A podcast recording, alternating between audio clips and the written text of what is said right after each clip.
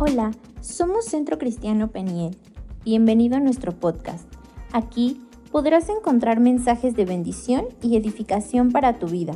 Recuerda que también tenemos reuniones presenciales y nos puedes seguir a través de Facebook, Instagram y YouTube. Que Dios te bendiga.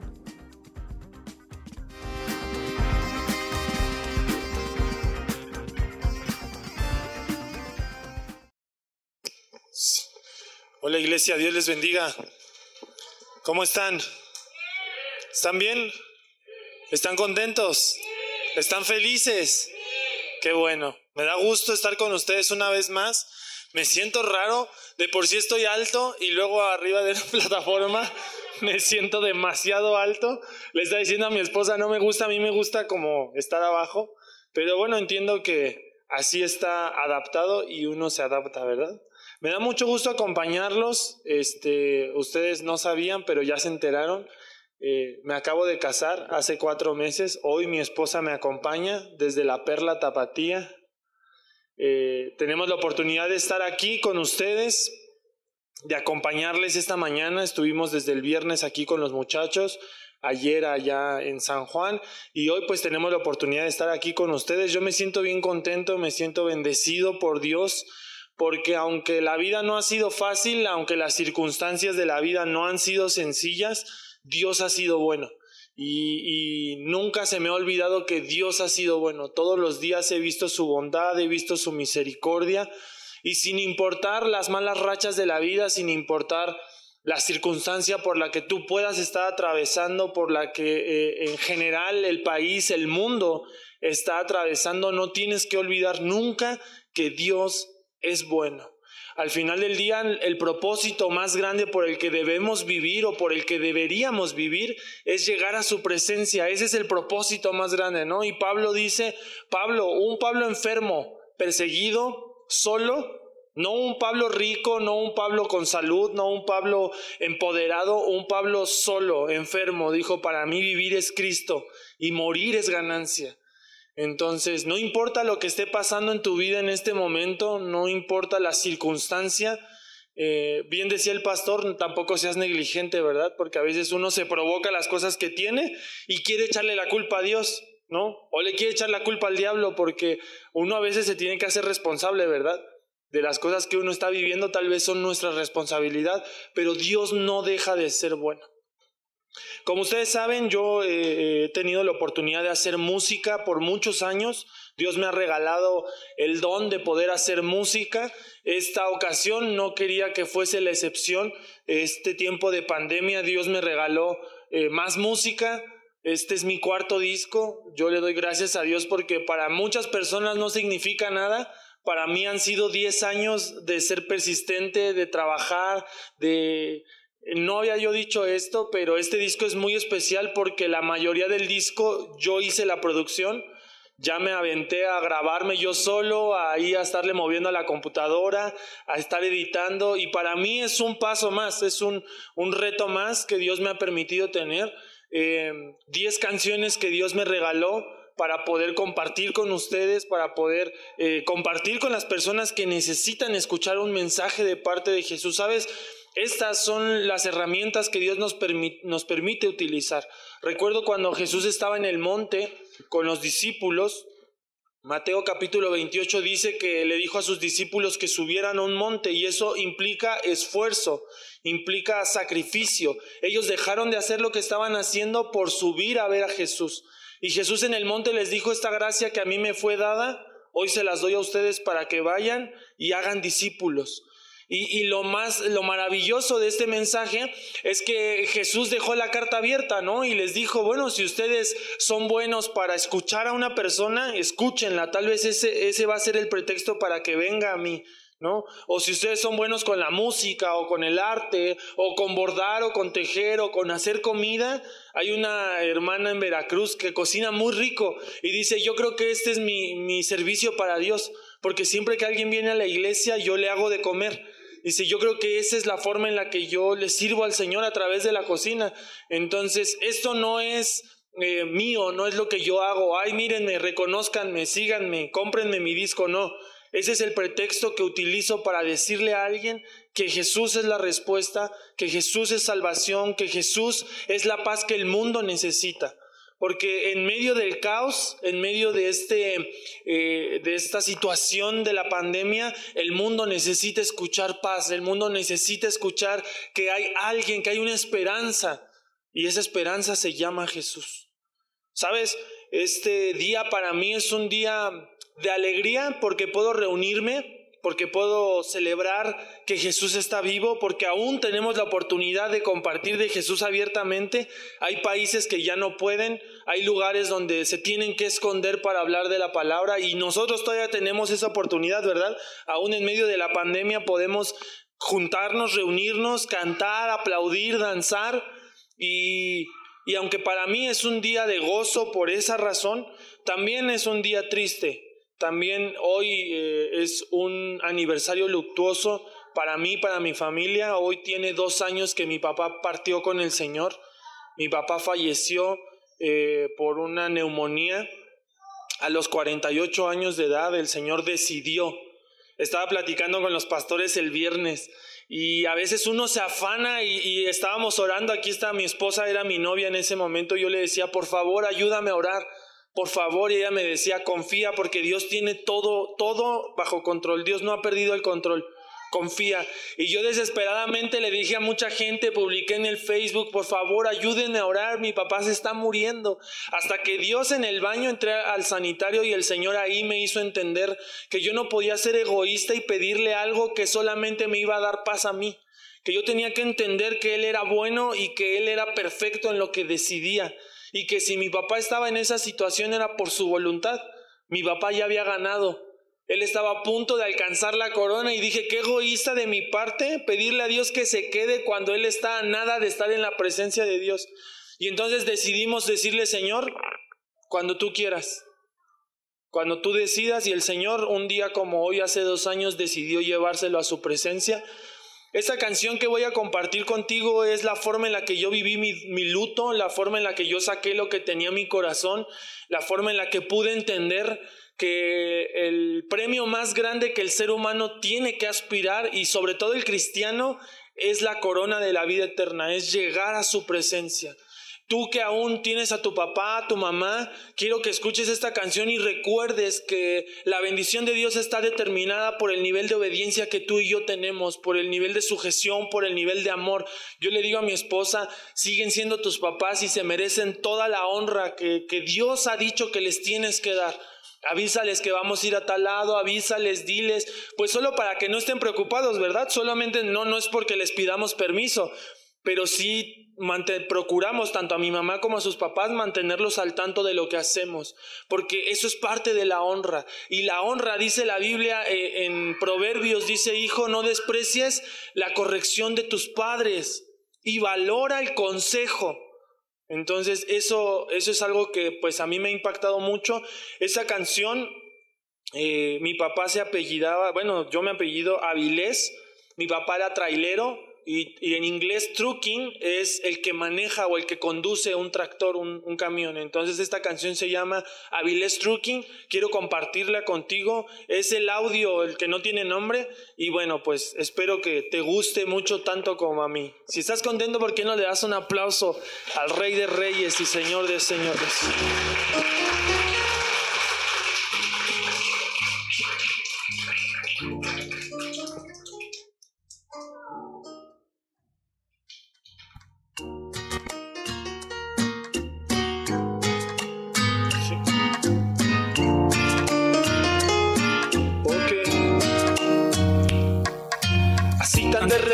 Llegó esta partida. La ausencia de papá es el pan de este día. Nadie sabe qué pasó porque Dios así quería. El corazón nos duele, irreversible es la vida. Lágrimas por las noches, recuerdos por el día. Preguntas sin respuestas, el alma está partida. ¿Quién diría que así como agua entre las manos te fuiste sin saber un gran vacío? Estás dejando tu risa y tu carisma. Solo queda recordarlos, caminar por tu ejemplo. El corazón se irá sanando. No culpo al Señor por tomarte entre sus manos. No culpo al destino por negarte seguir a mi lado. pasado algunos días, pronto serán años. Ya no escucharé consejos cuando solías llamarnos. Ya no veré tu rostro cuando cuente de mis años, pero pronto te veré. En el cielo te llamaron allá. Es donde yo quiero llegar, esforzarme cada día y tu mano estrechar al cielo. Donde pertenece papá, continuar en la carrera, mi corona alcanzar allá. Es donde yo quiero llegar, esforzarme cada día y tu mano estrechar al cielo.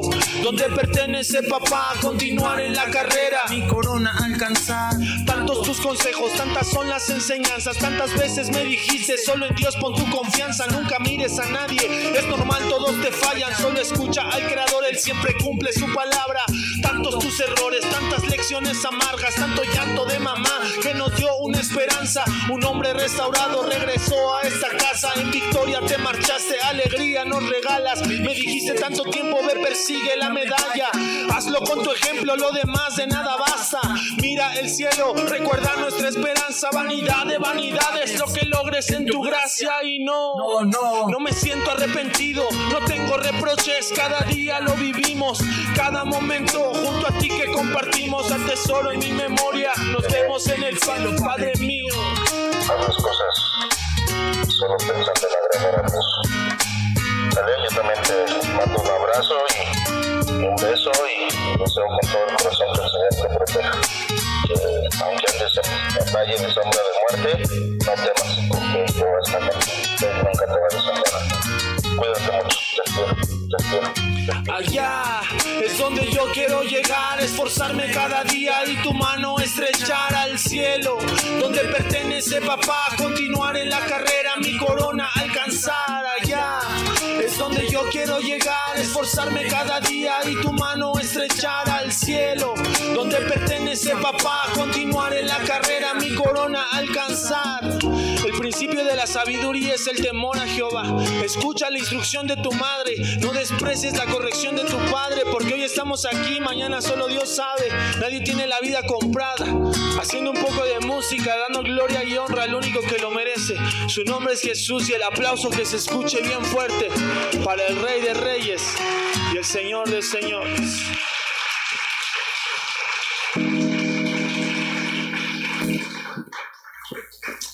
Y bueno, pues es, es así como Dios eh, me ha permitido ah, poder hacer música, poder compartir lo que, lo que uno vive. Siento que las experiencias sí son siempre necesarias para compartir de Jesús y, pues ahí eh, hemos estado haciendo música, ¿verdad? Y en medio de este proceso que Dios me ha en el que Dios nos metió a todos y en especial a mí por la ausencia de mi papá y por muchas otras razones, eh, fue como decidí que mi disco se iba a llamar Entre Salmos y Versos. Cuando tú analizas la vida del salmista, te das cuenta que el salmista atraviesa muchas etapas, pero en todas esas etapas Dios tiene un propósito para su vida, ¿no? Siempre que el salmista, cuando se equivocó David, cuando se equivocó este, eh, Salomón, cuando se equivocó Asaf, cuando se equivocaron los salmistas, ellos siempre entendieron que ese error iba a ser eh, el detonante que Dios iba a utilizar para bendecir al pueblo. Entonces, ese disco se llama Entre Salmos y Versos. Eh, la canción que voy a compartir, la última canción que voy a compartir contigo, habla acerca del día glorioso en el que vamos a reencontrarnos con el Padre. Creo que todos estamos esperando ese momento, o espero, ¿verdad?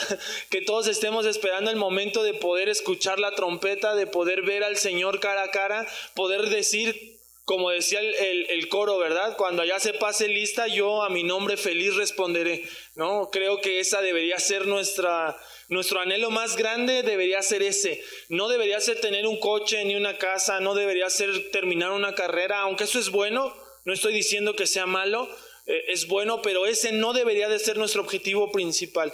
Y esta canción habla precisamente de eso, ¿no? Cuando encontremos al Señor una vez y para siempre, definitivamente, ¿no? No va a ser un encuentro momentáneo, no va a ser como el amor que promete el mundo, ¿verdad? Porque siempre uno cuando, cuando anda de novio promete muchas cosas y dice hasta lo que no. Y a veces te das cuenta en el proceso que eres incapaz de hacer muchas cosas, pero Jesús es capaz de todo. Jesús es el único que tiene un amor puro, un amor santo, un amor inigualable y que cuando estemos con Él una vez más vamos a cantarle, vamos a adorarle, vamos a servir. Dice Apocalipsis que vamos a juzgar con Él la tierra, que juntamente vamos a ser parte de su de su gabinete, por así, para ponerlo para que se entienda, ¿verdad? Esa canción se llama De una vez y para siempre, espero que te guste mucho, tanto como a mí.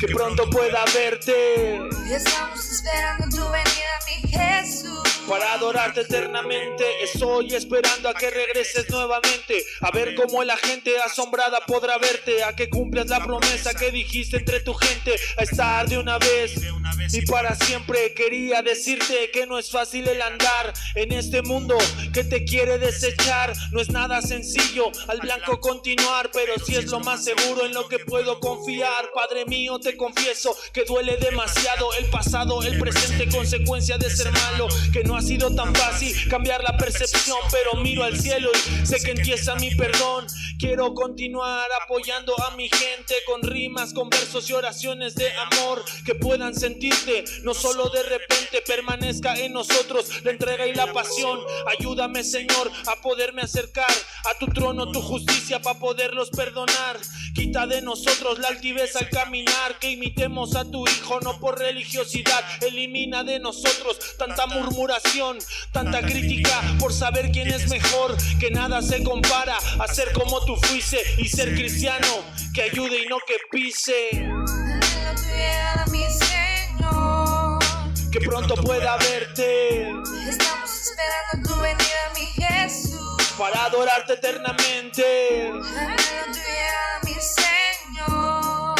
que pronto pueda verte. Estamos esperando tu venida, mi Jesús. Para adorarte eternamente, sé que yo con las cosas recibir tu corrección porque no soy infalible. Quiero confesar todo el daño que yo hice y no solo pedirte que de ellos tú me libres. Sé que ya no tardas como muchos lo rumoran, que vivir en el pasado ciega tu misericordia. Quiero comprender el porqué de la corona. Si solo tú eres rey y tu grandeza es hermosa, antepuse mi placer. Sé que me equivoqué, preferí que me aceptaran de mal hijo me porté, pero tu amor va más allá de lo que dicen. Me abrazaste, me limpiaste un anillo me pusiste, trataste con mi vida estando en un hospital. Fueron meses y semanas, vaya la pasé muy mal, pero al ver que de la muerte tu mano me sacó, solo puedo decirte cuenta conmigo mi Señor. No quiero renunciar al llamado que me dice y cuando te vea buenas cuentas rendirte. Quiero cuidar ese don que en mí pusiste, volver a abrazar a papá sin despedirme. A papá sin despedirme porque hay un solo Dios y un solo mediador entre Dios y los hombres, Jesucristo. Que pronto pueda verte. Estamos esperando tu venida, mi Jesús. Para adorarte eternamente. mi Señor. Que pronto pueda verte. Estamos esperando tu venida, mi Jesús para adorarte eternamente, dando gloria y honra a través de la música, solo el que lo merece, su nombre es Jesús.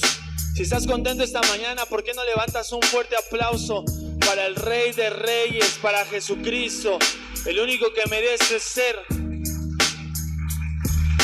exaltado y adorado?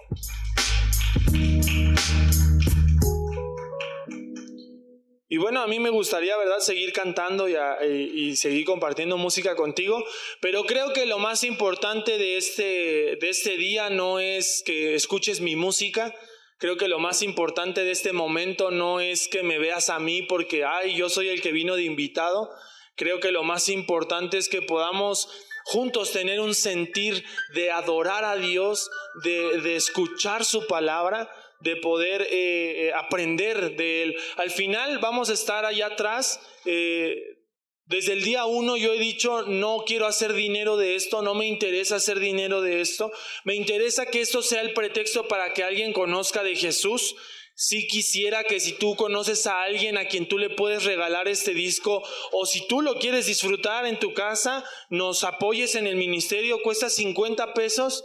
Las personas que saben algo de música les podrán decir que hacer un disco no cuesta 50 pesos, pero Dios nos ha, nos ha bendecido, Dios nos ha dado la oportunidad de estar aquí. Al final vamos a estar allá atrás en la mesita del, del chequeo de temperatura 50 pesos si tú te lo quieres llevar, se lo quieres regalar a alguien, te quieres llevar 3, 4, estamos en toda la disposición, ¿verdad?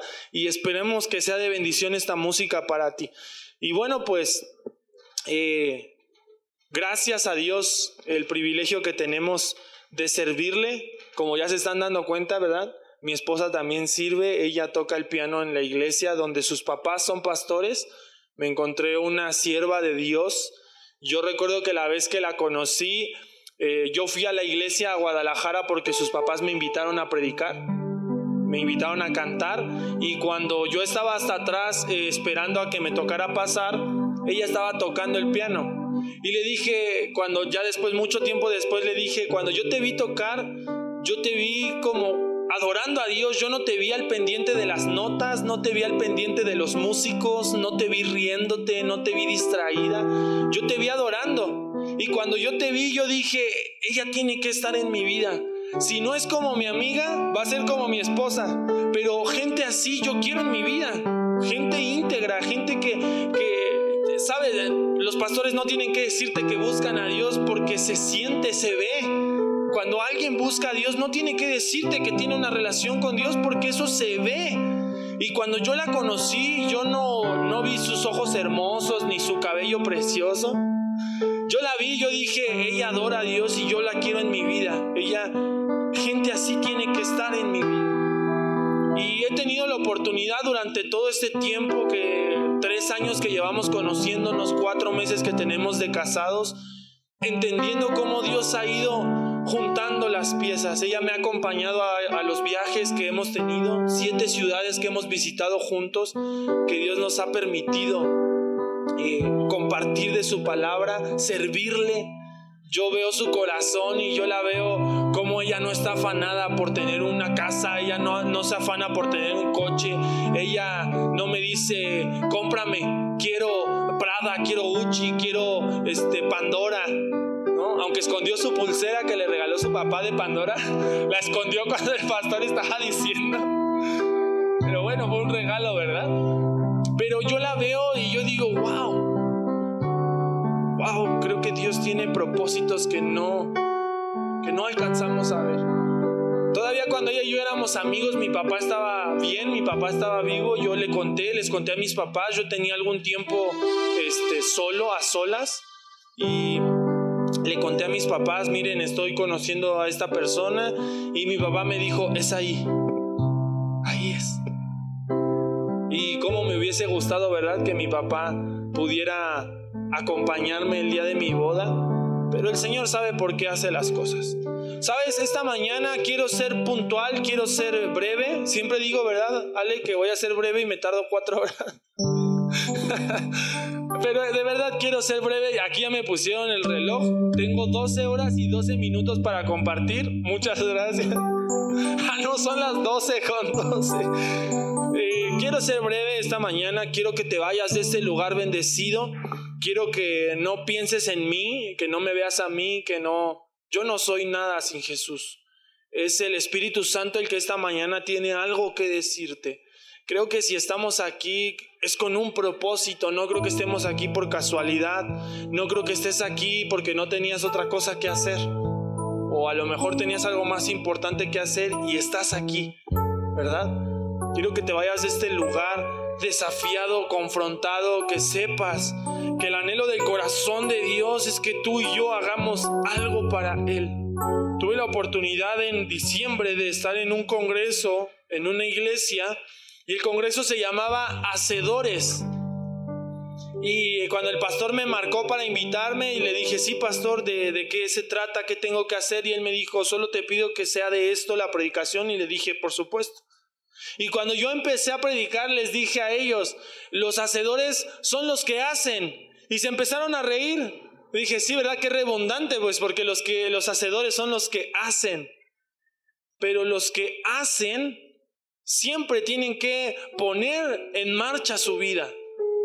No puedes hacer algo desde tu computadora nada más, opinando o hablando de los demás, ¿verdad? Y esto me lleva al mensaje que quiero compartir el día de hoy. Dile al que está a tu lado, nosotros somos lo que escuchamos y lo que hablamos. Romanos capítulo 10, versículo 17. Dice, así que la fe es por el oír y el oír por la palabra de Dios. ¿Estás conmigo? Cierra tus ojos un momento. Jesús, gracias. Gracias por este tiempo que podemos pasar en tu presencia. Gracias Señor porque hoy tú has dispuesto Señor nuestras vidas para aprender de tu palabra. Jesús, yo te pido que seas tú hablando a través de mí, que sea tu Santo Espíritu redarguyendo nuestro corazón, que no sea mi conocimiento, que no sean mis ganas, que sea tu Espíritu, Señor, quitando la venda espiritual, sin importar la edad que tengamos, que, que seas tú avivándonos, despertándonos, haciéndonos entender, Señor, que necesitamos de ti, que es necesario que hagamos algo en este tiempo. Jesús, te damos gracias y a ti te damos el honor, la gloria y la honra, Padre. Bendito sea tu nombre, Jesús. Amén. Amén. Fíjate lo que dice la versión palabra de Dios para todos. Dice, así que la fe es el resultado de oír el mensaje. La gente escucha el mensaje cuando alguien les habla de Cristo. Así que la fe es el resultado. Tú no puedes creer que algo va a suceder en tu vida si no has escuchado que algo puede suceder en tu vida. La gente tiene tanto miedo con lo que está sucediendo en el mundo que no ha alcanzado a escuchar que hay una esperanza que se llama Jesucristo. Y las personas prefieren tener miedo, prefieren dejar de, de, vivir o prefieren dejar de hacer cosas por el miedo, porque el miedo ha sobrepasado la fe de las personas.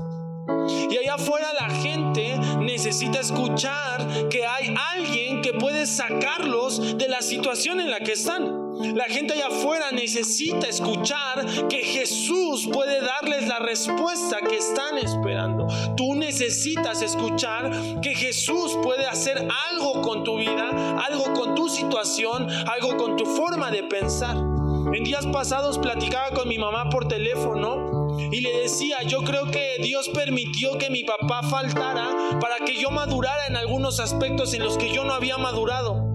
Había cosas de mí que faltaban madurar porque ahí estaba papá, porque ahí estaba mamá, porque yo dependía de ellos y porque para mí era cómodo estar en casa de papá y de mamá.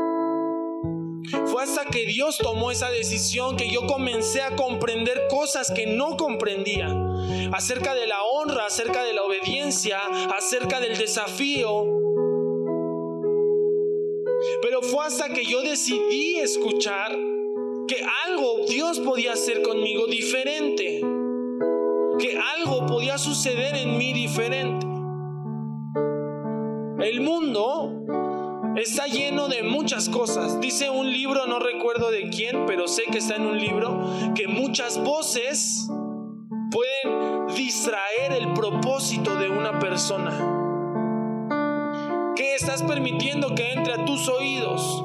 ¿Qué estás permitiendo que entre a los oídos de tus pequeños? ¿Qué estás permitiendo que entre a tu corazón, a tu mente? ¿Qué escuchas? ¿A qué le estás poniendo atención? Sabes, la pregunta no es en qué momento Dios te va a bendecir o en qué momento Dios va a cumplir su promesa.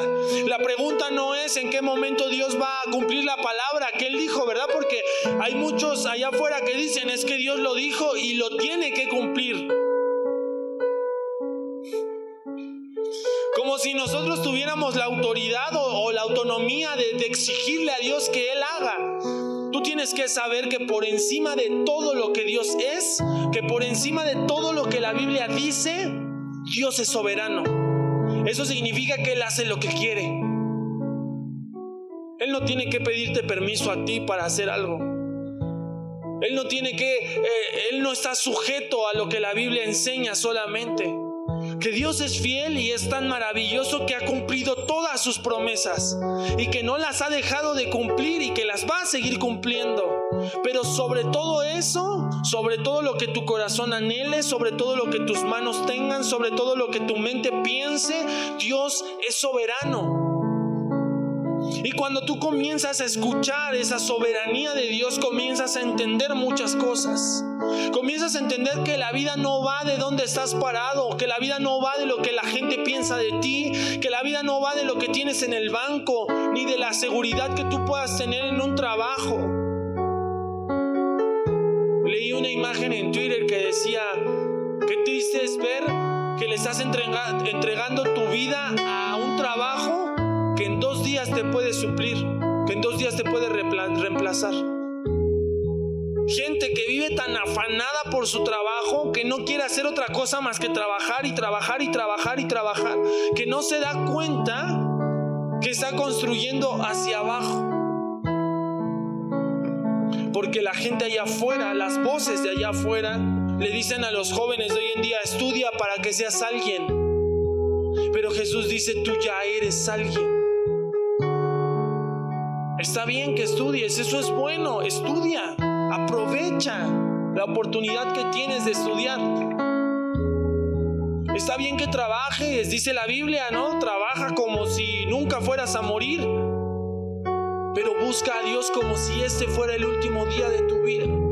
Y si hoy, si en este momento la trompeta sonara, todos, todos estaríamos contentos, no me contesten. Todos estaríamos felices porque la trompeta suene o nos angustia.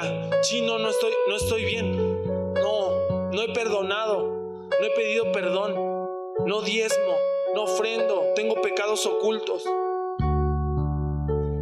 Porque tú y yo somos el resultado de todo lo que estamos escuchando.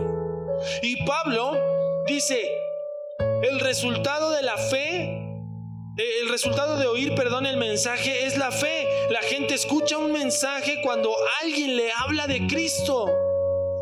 ¿Por qué crees que las personas allá afuera tienen miedo por COVID? Porque escuchan que en las noticias las cosas están peor. Tan solo en la mañana, más de, no sé si 30 mil o 300 mil casos registrados en 24 horas. Ah, pero ya otro país anunció que ya hay otra variante. Y en Francia hay otra variante. Y en Israel hay otra variante y ya van más de 300 mil muertos en México y más de no sé cuántos millones en el mundo por COVID y la gente se espanta. La gente le tiene más miedo a un virus que a perder su salvación. Y no te estoy diciendo que seas negligente, que no te importe, no te estoy diciendo que no te vacunes, no, no estoy diciendo eso, sé responsable, vacúnate, lávate las manos, utiliza tu cubrebocas, sé responsable. Pero no pienses que eso es más grande que Dios. No pienses que la situación de COVID es más grande que la voluntad y la soberanía de Dios. Porque si algo he aprendido en la vida es que Dios es más grande que todas las dificultades que se puedan presentar en el mundo. Si algo Dios me ha permitido experimentar a través de, de, escudriñar su palabra, es que Él es más grande que todos los pronósticos. Porque cuando yo estuve enfermo y los doctores dijeron, pues no sabemos cuánto tiempo de vida tenga, han pasado 11 años desde que me dio un derrame cerebral y hoy estoy aquí. Contra lo que los doctores pudieron haber dicho. Porque tal vez los doctores salieron con tristeza y nos dijeron, lo sentimos mucho, su padre acaba de fallecer.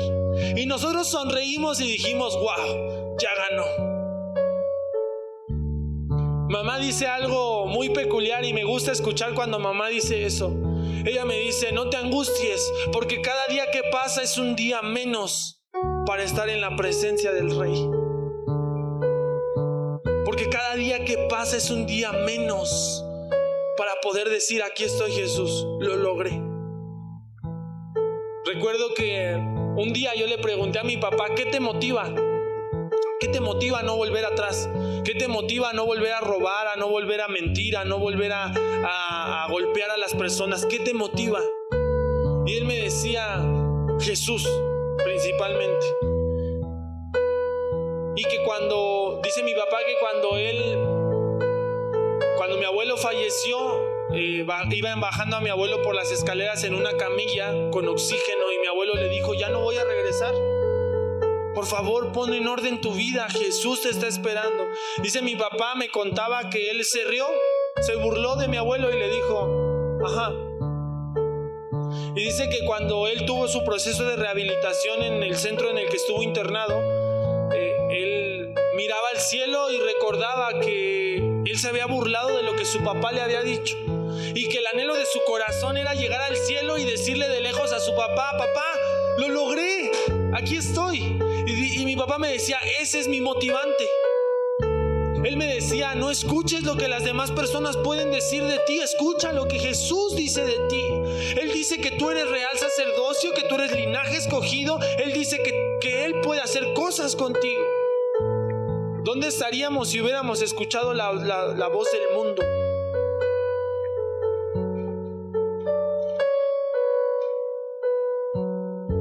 La gente oye el mensaje cuando alguien, dile al que está a tu lado, ahí te hablan.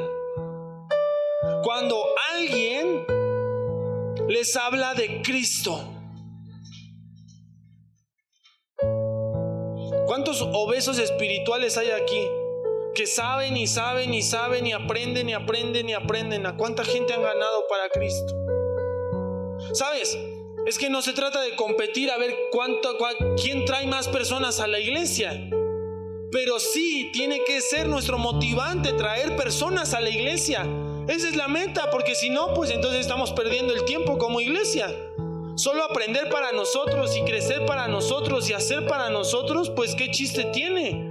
Necesitamos sacar a Jesús de las cuatro paredes, necesitamos hablarle a la gente allá afuera que Jesús los puede cambiar. Y fíjate, dice Efesios capítulo 4, versículo 29.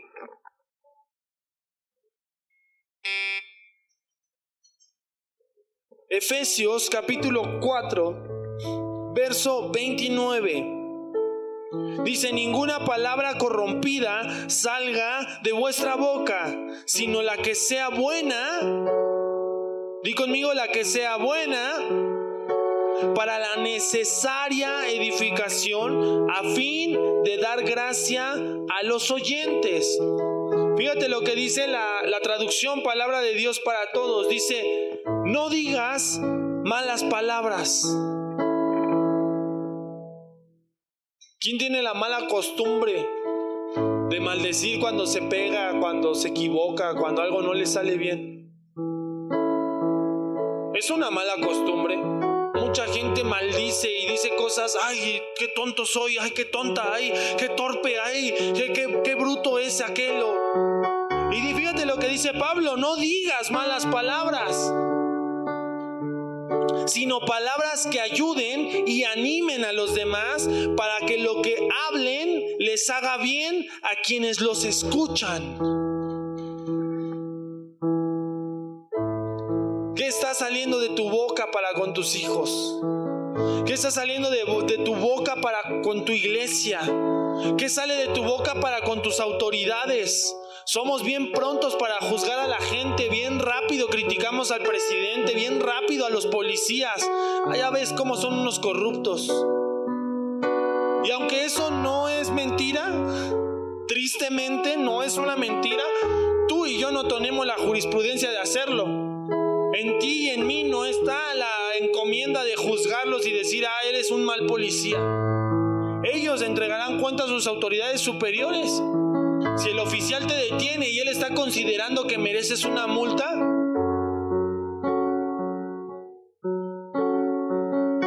pero dice Pablo, no digas malas palabras. Y, tal vez lo que nosotros estamos hablando para nuestra vida es el resultado de lo que estamos escuchando. Porque las canciones o, las cosas que hoy en día son comunes y son normales, que hablan solamente de, de ensimismadas todo el tiempo. Yo, yo, yo, yo y yo todo el tiempo. Entonces cuando hablo, hablo de mí, de mí, de mí, de mí todo el tiempo. Y no hablo de Jesús, que es a quien yo debería de estar escuchando. No, no sé hacer una buena corrección a mis hijos. Prefiero decirle a mi hijo, toma, toma, toma, toma. Ya cállate. Niños, de 4 o 5 años que se pueden pasar 10 horas en una tableta con tal de que no den lata. Gente, dicen que esta generación es la generación donde los padres le tienen miedo a los hijos. Ha tocado ver en la calle, en la calle y en muchos lugares, niños que hacen unos berrinches que hasta de verdad a mí me da pena. Yo digo, uy, qué vergüenza. Fuera mi hijo ya le hubiera dado una patada. No, no es cierto, no se crean. Eh, pero gente que no tiene la autoridad porque no ha escuchado que Dios les ha dado autoridad para sojuzgar a sus hijos. Mujeres que dicen, no, no, no, yo en mi casa mando yo y que mi marido se someta que mi marido haga lo que yo digo. Ya le dije yo a mi esposa que en mi casa yo decido. Yo decido en mi casa si primero barro o si primero trapeo. Si primero lavo los trastes, pero yo decido. Porque las personas están acostumbradas a escuchar que el mundo dice allá afuera las mujeres, mujer, tú no necesitas de nadie, tú eres suficiente. ¿Y no has escuchado lo que la Biblia dice de ti, mujer? Dice que eres un vaso frágil. Dice que eres, eres es corona, eres luz. La Biblia dice de las mujeres que la mujer que es sabia edifica, resplandece, une. Pero la que es necia, esa avergüenza, esa destruye. Por supuesto que las mujeres nunca van a ser iguales que los hombres, porque las mujeres tienen esa sensibilidad, esa ternura, ese, carisma. Los hombres somos más ásperos, más brutos, más tontos. Los hombres decimos, pues es que no me dijiste y la mujer se nos queda viendo con, ¿te tengo que decir? Pues, pues sí, sí me tienes que decir porque soy hombre. Yo cuando estoy haciendo algo le digo a mi esposa, a ver, espérame, déjate, pongo atención porque no, no puedo hacer dos cosas a la vez. Y luego ya está en el celular y yo le estoy contando algo, le digo, pero ponme atención, dice, te estoy poniendo atención, dijiste esto y esto y esto. Por supuesto que las mujeres nunca van a ser igual que los hombres, porque son hechura eh, especial de Dios, de carne. Los hombres somos del polvo, ahí hechos de un escupitajo. Pero allá afuera el mundo dice que las mujeres tienen que ser mejores que los hombres. Y, el mundo se está llenando de, una, de un feminismo distorsionado, torcido, que lo único que está haciendo es que el enemigo real vea cómo se destruye la familia. Que Satanás vea cómo a través de ese movimiento que parece bueno y lo único que está haciendo es destruir a las familias porque no has escuchado cuál es el rol que a ti te toca como mujer, no has escuchado el rol que a ti te toca como varón, no has escuchado el rol que te toca como hijo. Por tanto, tu boca está llena de otras cosas. Por eso tú y yo somos el resultado de lo que escuchamos. Ay, Abraham, ya vas a decir que la música secular está mal. Sí, porque ¿de qué habla la música de allá afuera? ¿De dolor? ¿De traición? Habla pues obviamente si te la pasas escuchando música secular donde todo mundo engaña a todo mundo y hace lo que quiere, pues al rato lo vas a hacer al rato lo vas a adoptar. Dice Pablo que los deseos son pensamientos que bajan al corazón y se anidan como huevos de serpiente, que cuando se aprietan, o sea, lo deseas tanto, dan luz al pecado y consigo a la muerte. Y al rato el hombre o la mujer dicen, No, es que yo no te quería engañar, de verdad. No quería, no sabía lo que estaba haciendo. Sí sabías lo que estabas haciendo. No, por, por supuesto que sabías, estabas consciente. Pero todo eso es el resultado de lo que la gente está escuchando. No vine a decirte que escuches mi música porque mi música habla de Jesús. No me interesa que me escuches. Vine a decirte que escuches la voz de Dios en una comunión, en una intimidad, en una relación real. No en una relación mediocre, ¿eh? que, que, te la pasas quejándote, ay, pobrecito de mí, pastor, no, es que me va tan mal. No, no, no. no gracias a Dios hoy pude comer frijoles, pero pude comer. Y, te haces el mártir, te haces el sufrido. ¿De verdad quieres saber lo que es pobreza extrema? ¿Quieres saber lo que es una enfermedad extrema? ¿Verdad que no lo estás experimentando? ¿Verdad que cuando lo ves desde afuera te das cuenta que tu problema no es tan grave como tú piensas? Porque los planes que Dios tiene son más grandes que tus problemas. Los propósitos de Dios son más grandes que tu aflicción. el plan de Dios es más grande que lo que puedes estar atravesando. Vine a decirte que lo que tú estás viviendo, Dios lo va a utilizar mañana para bendecir a otra persona. Si yo no hubiera vivido lo de mi papá, tal vez yo no hubiera escrito esta canción. Una persona de, de, Tijuana me escribió y me dijo, yo tenía muchos problemas con mi papá, yo no quería estar con mi papá, no tenía una buena relación con él. Yo me di cuenta que con mi papá pues era casi casi de buenos días, buenas noches y con permiso. Cuando escuché tu canción, esta persona me escribió, cuando escuché tu canción me di cuenta que me estaba equivocando como hija.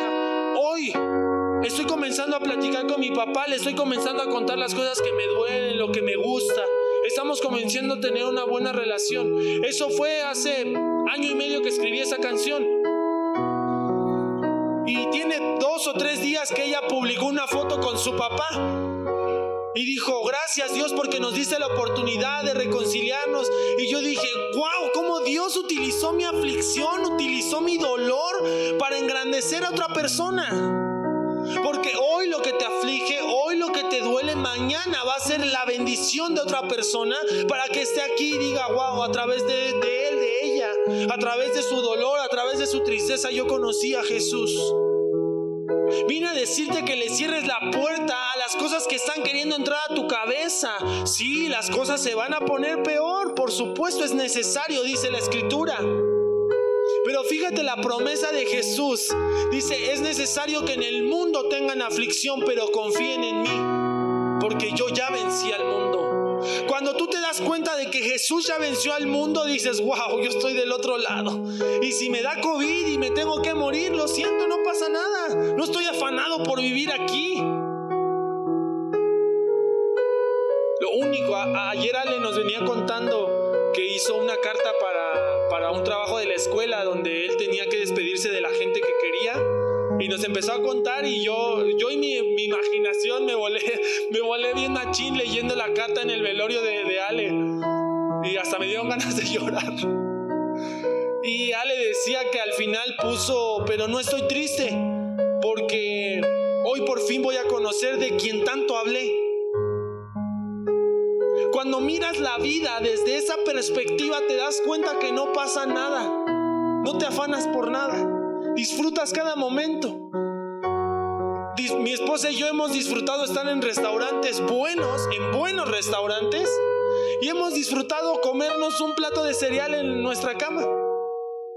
No estamos afanados por si tenemos o no tenemos, estamos dependiendo de Dios, estamos permitiendo que Él haga algo con nosotros. Nuestra oración cuando salimos no es Dios, por favor, que la ofrenda esté buena, Dios, por favor, que se acaben los discos.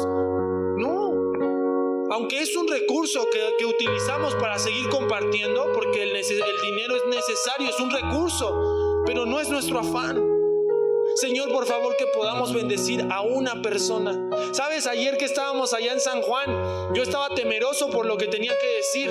Siempre me da temor cuando voy a hablar de un tema porque digo, tal vez la gente se sienta indiferente y digan, pues no sé para quién es, para mí no.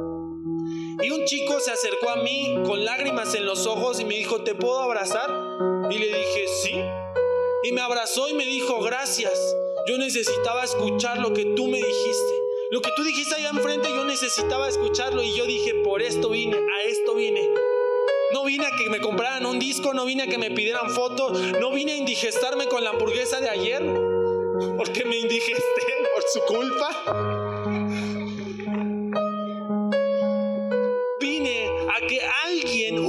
Persona, pudiera ser confrontada con la palabra de Dios. Hoy vine a decirte que tú eres el resultado de lo que escuchas. Tal vez estás en donde estás porque estás escuchando mal. Tal vez tienes que empezar a escuchar cosas que edifican tu vida.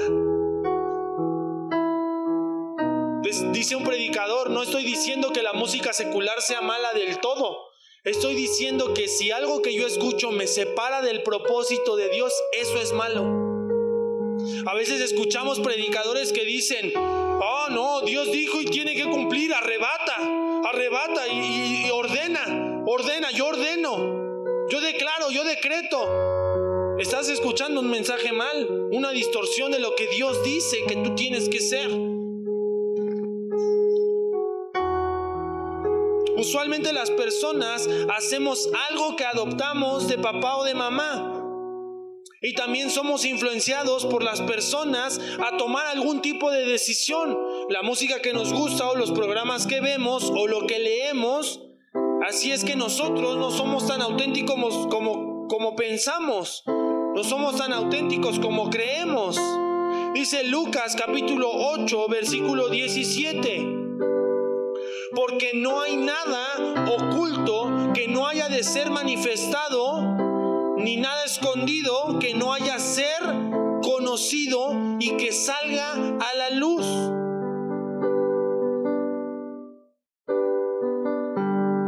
Así es como el ser humano comienza a adoptar una identidad ante la sociedad y comienza a tener actitudes que revelan esa identidad.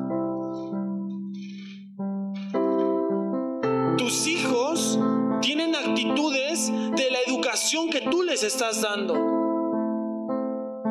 Si tus hijos contestan, si tus hijos te, te retan, te reprochan, tal vez algo estás haciendo mal.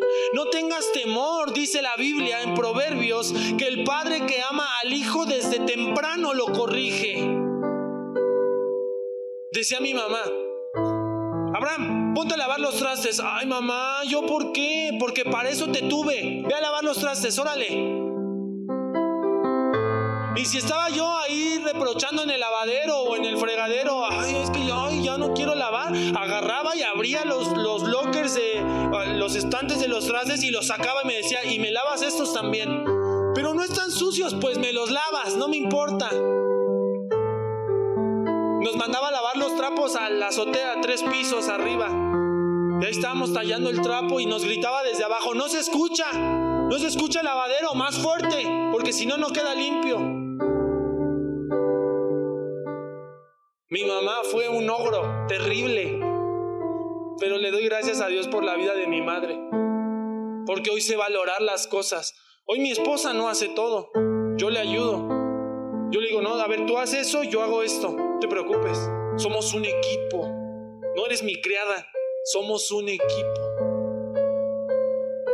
Y cuando yo he necesitado porque me enfermo, porque me siento mal, ella trabaja, ella me ayuda porque somos un equipo. Y eso es porque nuestros padres no tuvieron temor de enseñarnos lo que era correcto.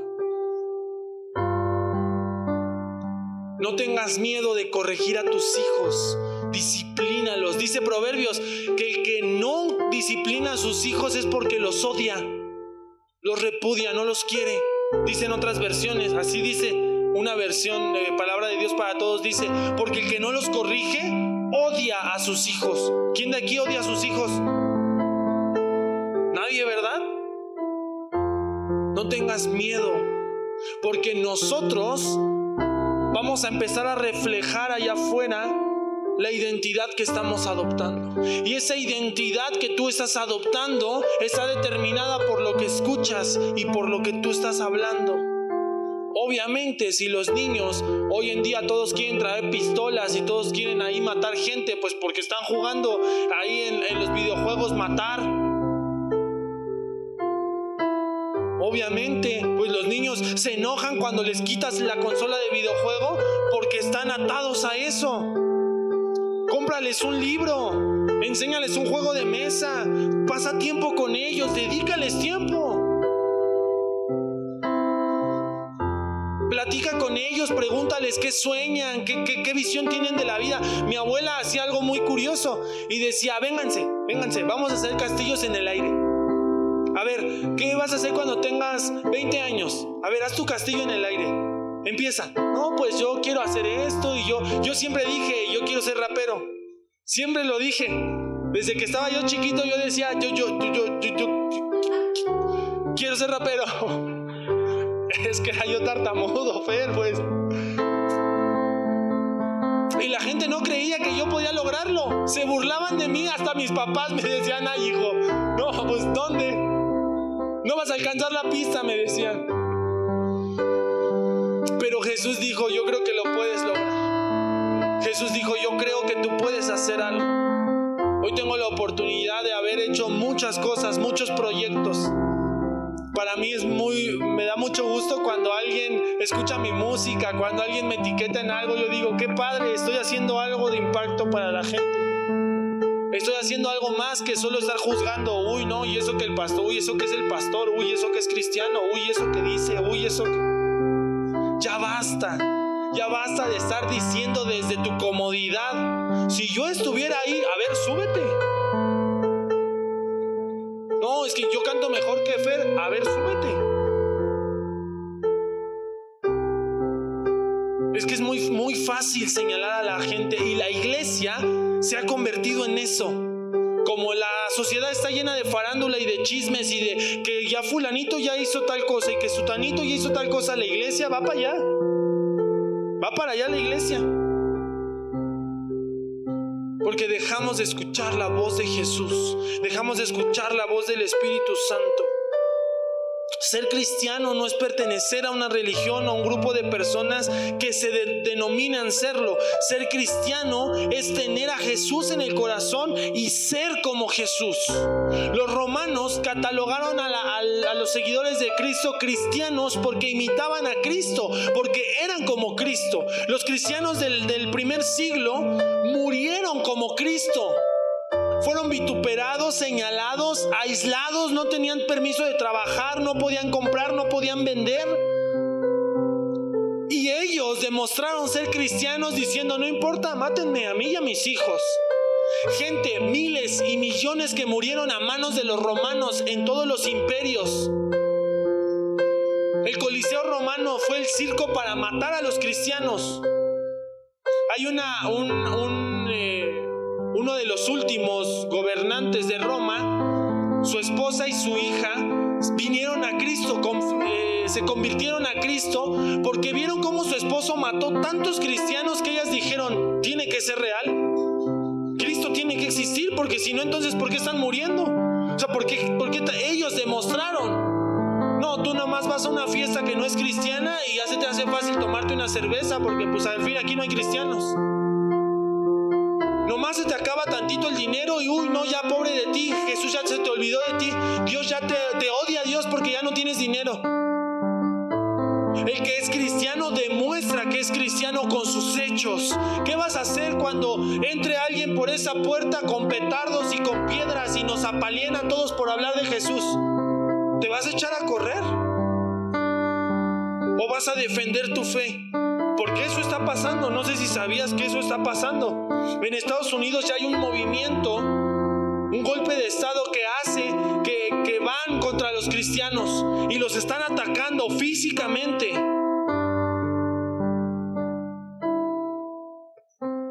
¿Qué vas a hacer cuando nos digan no? Ya no se pueden reunir, ya no pueden hablar de Jesús. ¿Qué vas a hacer? ¿Te vas a esconder en tu casa y vas a decir, no, pues es que el gobierno dijo? Que ya no podíamos. O vas a salir allá afuera y vas a gritar que Jesús es la verdad y vas a defender tu fe. Yo creo que es bueno, es necesario cierto límite. Cuando se empiecen a meter con tu fe, entonces protesta. Ay, no, ya no se pueden reunir, pastor, ¿eh? No pueden hacer reuniones porque el COVID está bien fuerte. Ah, pero sí se pueden ir a la playa, pero sí se pueden ir de vacaciones, pero los antros y los bares sí, porque eso sí le pega a la economía del país. ¿Qué vas a hacer? ¿Te vas a cobardar o vas a seguir llorando porque Dios no te responde? Ay, no, es que Dios no me contesta. Aquí y en muchos lugares. No vine a caerle bien a nadie. No vine a que me abraces o a que me pidas una foto. Vine a decirte que el trabajo no, no nada más es de ellos. Que el trabajo no nada más les pertenece a ellos. Que el esfuerzo no nada más es de ellos. Porque somos uno. Ayer estaban compartiendo allá con los jóvenes y les decían, somos uno, uno solo. Esto no es una competencia. Ustedes no son inferiores a, a Peniel en Ciudad de México porque Peniel sean cuatro mil personas. No, somos necesarios, todos somos necesarios. Nadie es indispensable. Y si usted no quiere estar aquí, y usted no quiere cambiar, y usted no quiere ser diferente, y usted no quiere perdonar, y usted no quiere dejar sus cosas del pasado, no sea hipócrita, mejor no venga. Porque Jesús nos llamó al perdón, Jesús nos llamó a la restauración, Jesús nos llamó a la verdad, Jesús nos llamó a ser como Él, a reflejar la obediencia a su Padre. Él, el que nos enseñó que por sobre todas las cosas tenía que honrar a su Padre, hoy te dice a ti, tú puedes hacer la diferencia. Peniel en Querétaro puede hacer la diferencia. Y estoy seguro, estoy seguro que lo que viene es algo muy complicado, pero los que estemos en Cristo vamos a tener la seguridad y la garantía de su presencia con nosotros. Y no va a haber virus, no va a haber peste, no va a haber carencia, no va a haber nada que pueda separarnos de esa presencia. Es que cuando tú estás tan metido con Jesús, no necesitas traer un iPhone, no necesitas traer un coche, un Tesla, no necesitas eso, porque tienes a Jesús y Él es suficiente. Y podrás estar enfermo y podrás estar pobre y podrás estar solo, pero estás con Jesús. Y eso es suficiente. Eso es lo que la, la gente necesita entender. Se acabó el 2021, se acabó el 2020. ¿Qué hicimos? No sé.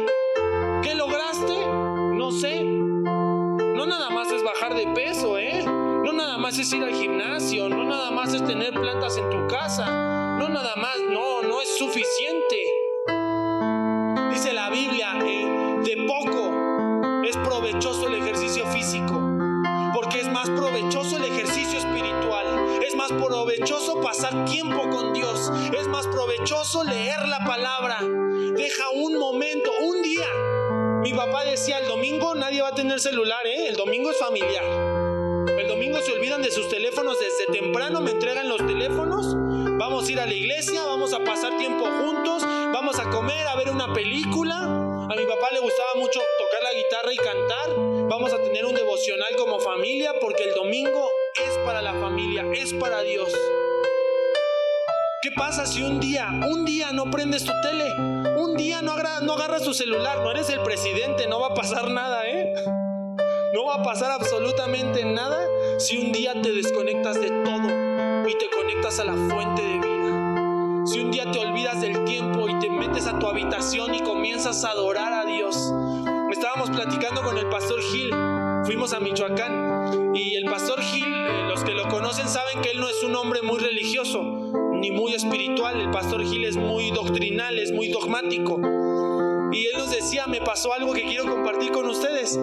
Eh, estábamos teniendo una situación familiar y, y Alicia y yo nos metimos, dijo el pastor, nos metimos a, a nuestro cuarto a adorar a Dios. Dice, y comenzamos a sentir una presencia tan especial, comenzó a haber un olor tan grato, comenzamos, y el pastor no es muy espiritual. Y cuando yo lo escuché, yo dije, wow, wow, sí pasó, sí hizo, algo sucedió. Y él me dijo, desde ese día, todos los días procuro pasar tiempo con Dios de esa forma.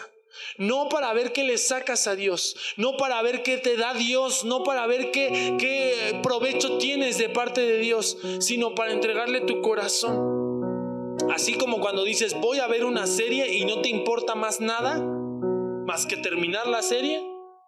Así como cuando vas al cine y dices, no, pues cómo voy a estar hablando con el de al lado, estoy en el cine. Que así pasáramos tiempo con el Señor.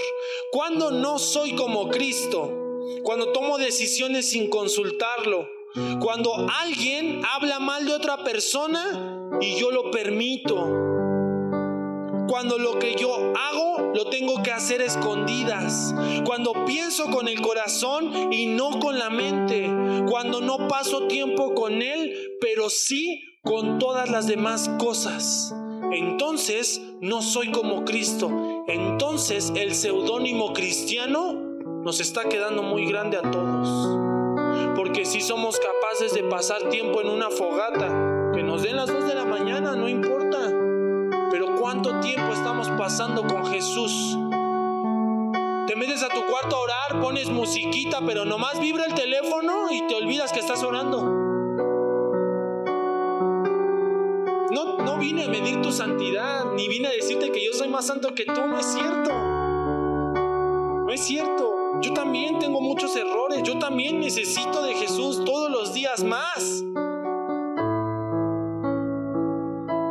Pero cuando le cierres la fila a la apatía, cuando le cierres la fila a la competitividad, cuando le cierres las filas y entiendas que necesitamos todos de todos, entonces vamos a comenzar a hacer cosas que van a impactar realmente allá afuera a la gente que la gente no va a necesitar que salgas por ellos. Ellos solitos pasando por aquí van a decir algo se siente. No sé qué es, pero algo se siente diferente.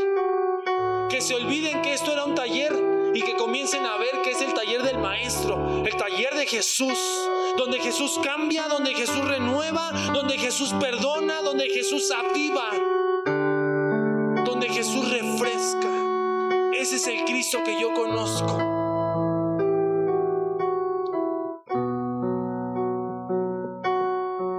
esto voy a terminar. Proverbios capítulo 18, versículo 21.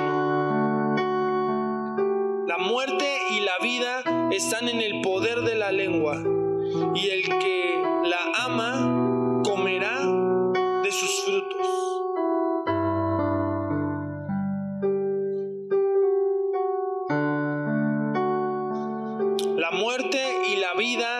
están en el poder de la lengua y el que la ama comerá de sus frutos.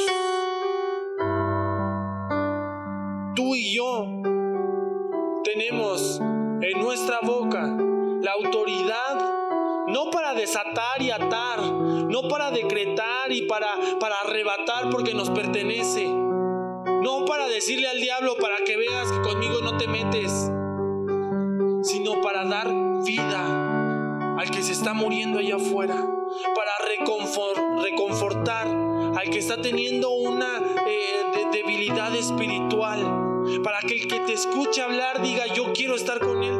Yo me quiero juntar con Alejandro porque cada vez que él habla, él habla cosas que me edifican, que me bendicen. ¿Sabes por qué lo hice mi amigo? No porque tengamos los mismos gustos, porque no tenemos los mismos gustos. No porque tengamos el mismo carácter, porque no tenemos el mismo carácter. Alejandro es muy recto y correcto, yo soy un desastre de persona. ¿Sabes por qué lo hice mi amigo? ¿Por qué lo he hecho mi amigo? Porque Él me bendice. Porque yo quiero estar con gente que como Él anhelan, lo único que anhelan es a Dios, lo único que anhelan es cumplir su voluntad. Por eso lo hice mi amigo. Él no lo sabía, ya se enteró. Ponte sobre tus pies. Vamos a terminar este momento adorando al Señor. Cierra tus ojos un momento con reverencia, con respeto. ¿Por qué no comienzas a hablar con papá? ¿Por qué no comienzas a decirle a, tu creador, Señor, perdóname? Tal vez he malentendido el cristianismo, tal vez he caminado de una forma equivocada, tal vez te he buscado porque quiero que me des algo y yo no te he ofrecido nada de mí. Señor, hoy quiero ofrecerte mi carácter, hoy quiero ofrecerte lo que soy. Mientras comenzamos a adorar al Señor y tú comienzas a elevar tu voz y comienzas a orar comienzas a decirle, Señor, Yo sé que no he sido la mejor persona. Yo sé que tengo muchas debilidades, muchas carencias, que necesito ser transformado. Jesús, no quiero que el encuentro que tuve contigo sea momentáneo. No quiero que sea emocional. Quiero que sea radical, que sea real, que sea constante, que sea genuino. Quiero reflejar que realmente tú, tú me cambiaste, que realmente te vi cara a cara y fue librada mi alma. Que ese eslogan sea una realidad en tu vida. Que el encuentro o que el posencuentro no sean una actividad de la iglesia, sino sean un detonante para que cumplas el propósito de Dios. Vamos a comenzar a adorar al Señor. Dios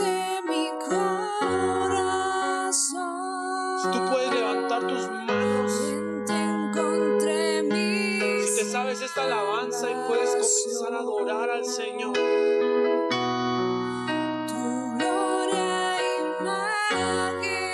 Gracias Padre por tu presencia en este lugar.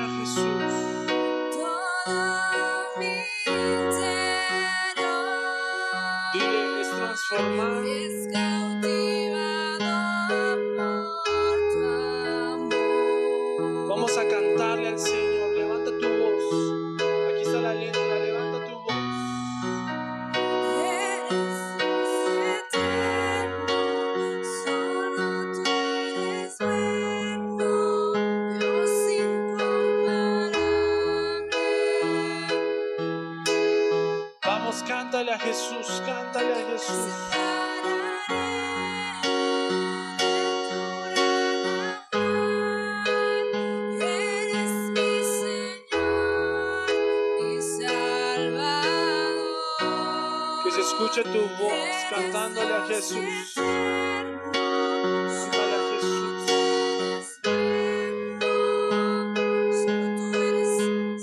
Vamos, cántale, cántale, cántale a Jesús, cántale. Levanta tu voz, no tengas miedo de levantar tu voz. Nunca me voy a separar, dile Jesús, no me voy a separar.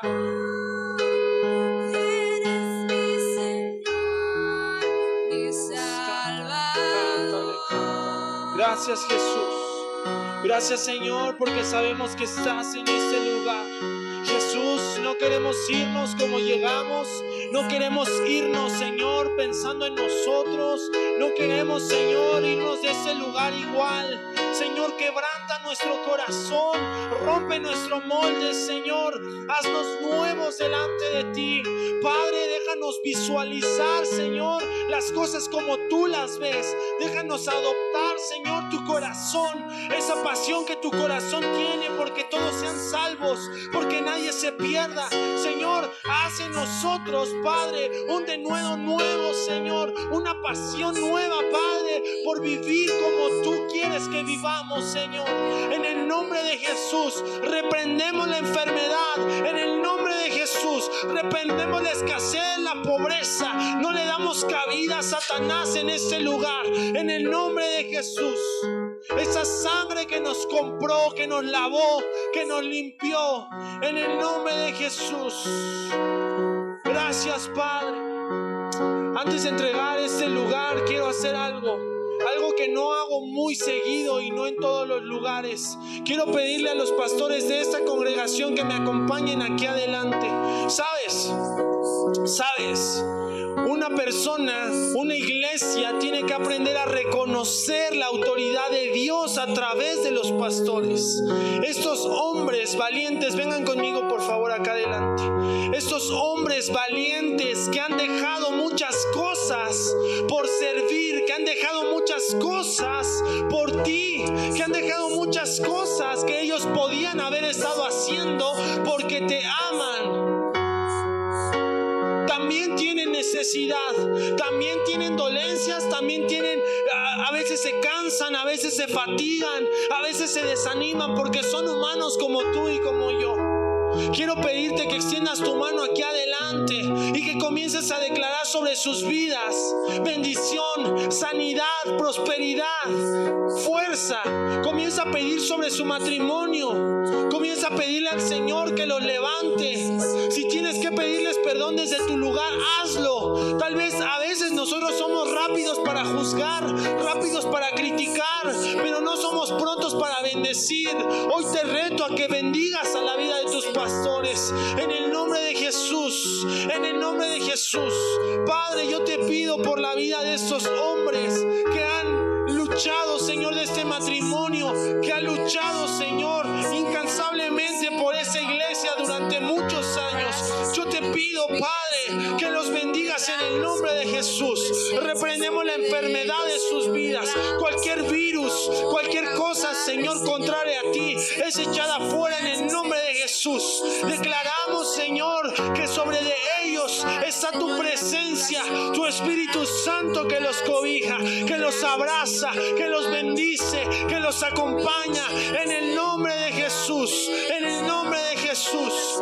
Hay fuerza, Señor, renovada, Padre, en sus huesos, Señor, en el nombre de Jesús. Se regula la temperatura de su cuerpo, Padre. Se va el virus, lo reprendemos y declaramos, Señor, fortaleza para sus vidas, Señor. Gracias, Padre. Gracias, Señor. Te, adoramos, te bendecimos, Jesús. Te proclamamos el Rey de nuestra vida. Porque si tú no estuvieras con nosotros, ¿dónde ¿Qué sería de nosotros sin ti, Padre? Te bendecimos, te adoramos, Señor. Te adoramos, Señor. Vamos a cantarle una vez más. Solo tú eres Dios eterno, Dios incomparable. Vamos a cantarle, vamos iglesia. Levanta tu voz. Levanta tu voz, eres Dios eterno, eres eterno. Solo tú eres bueno, Padre.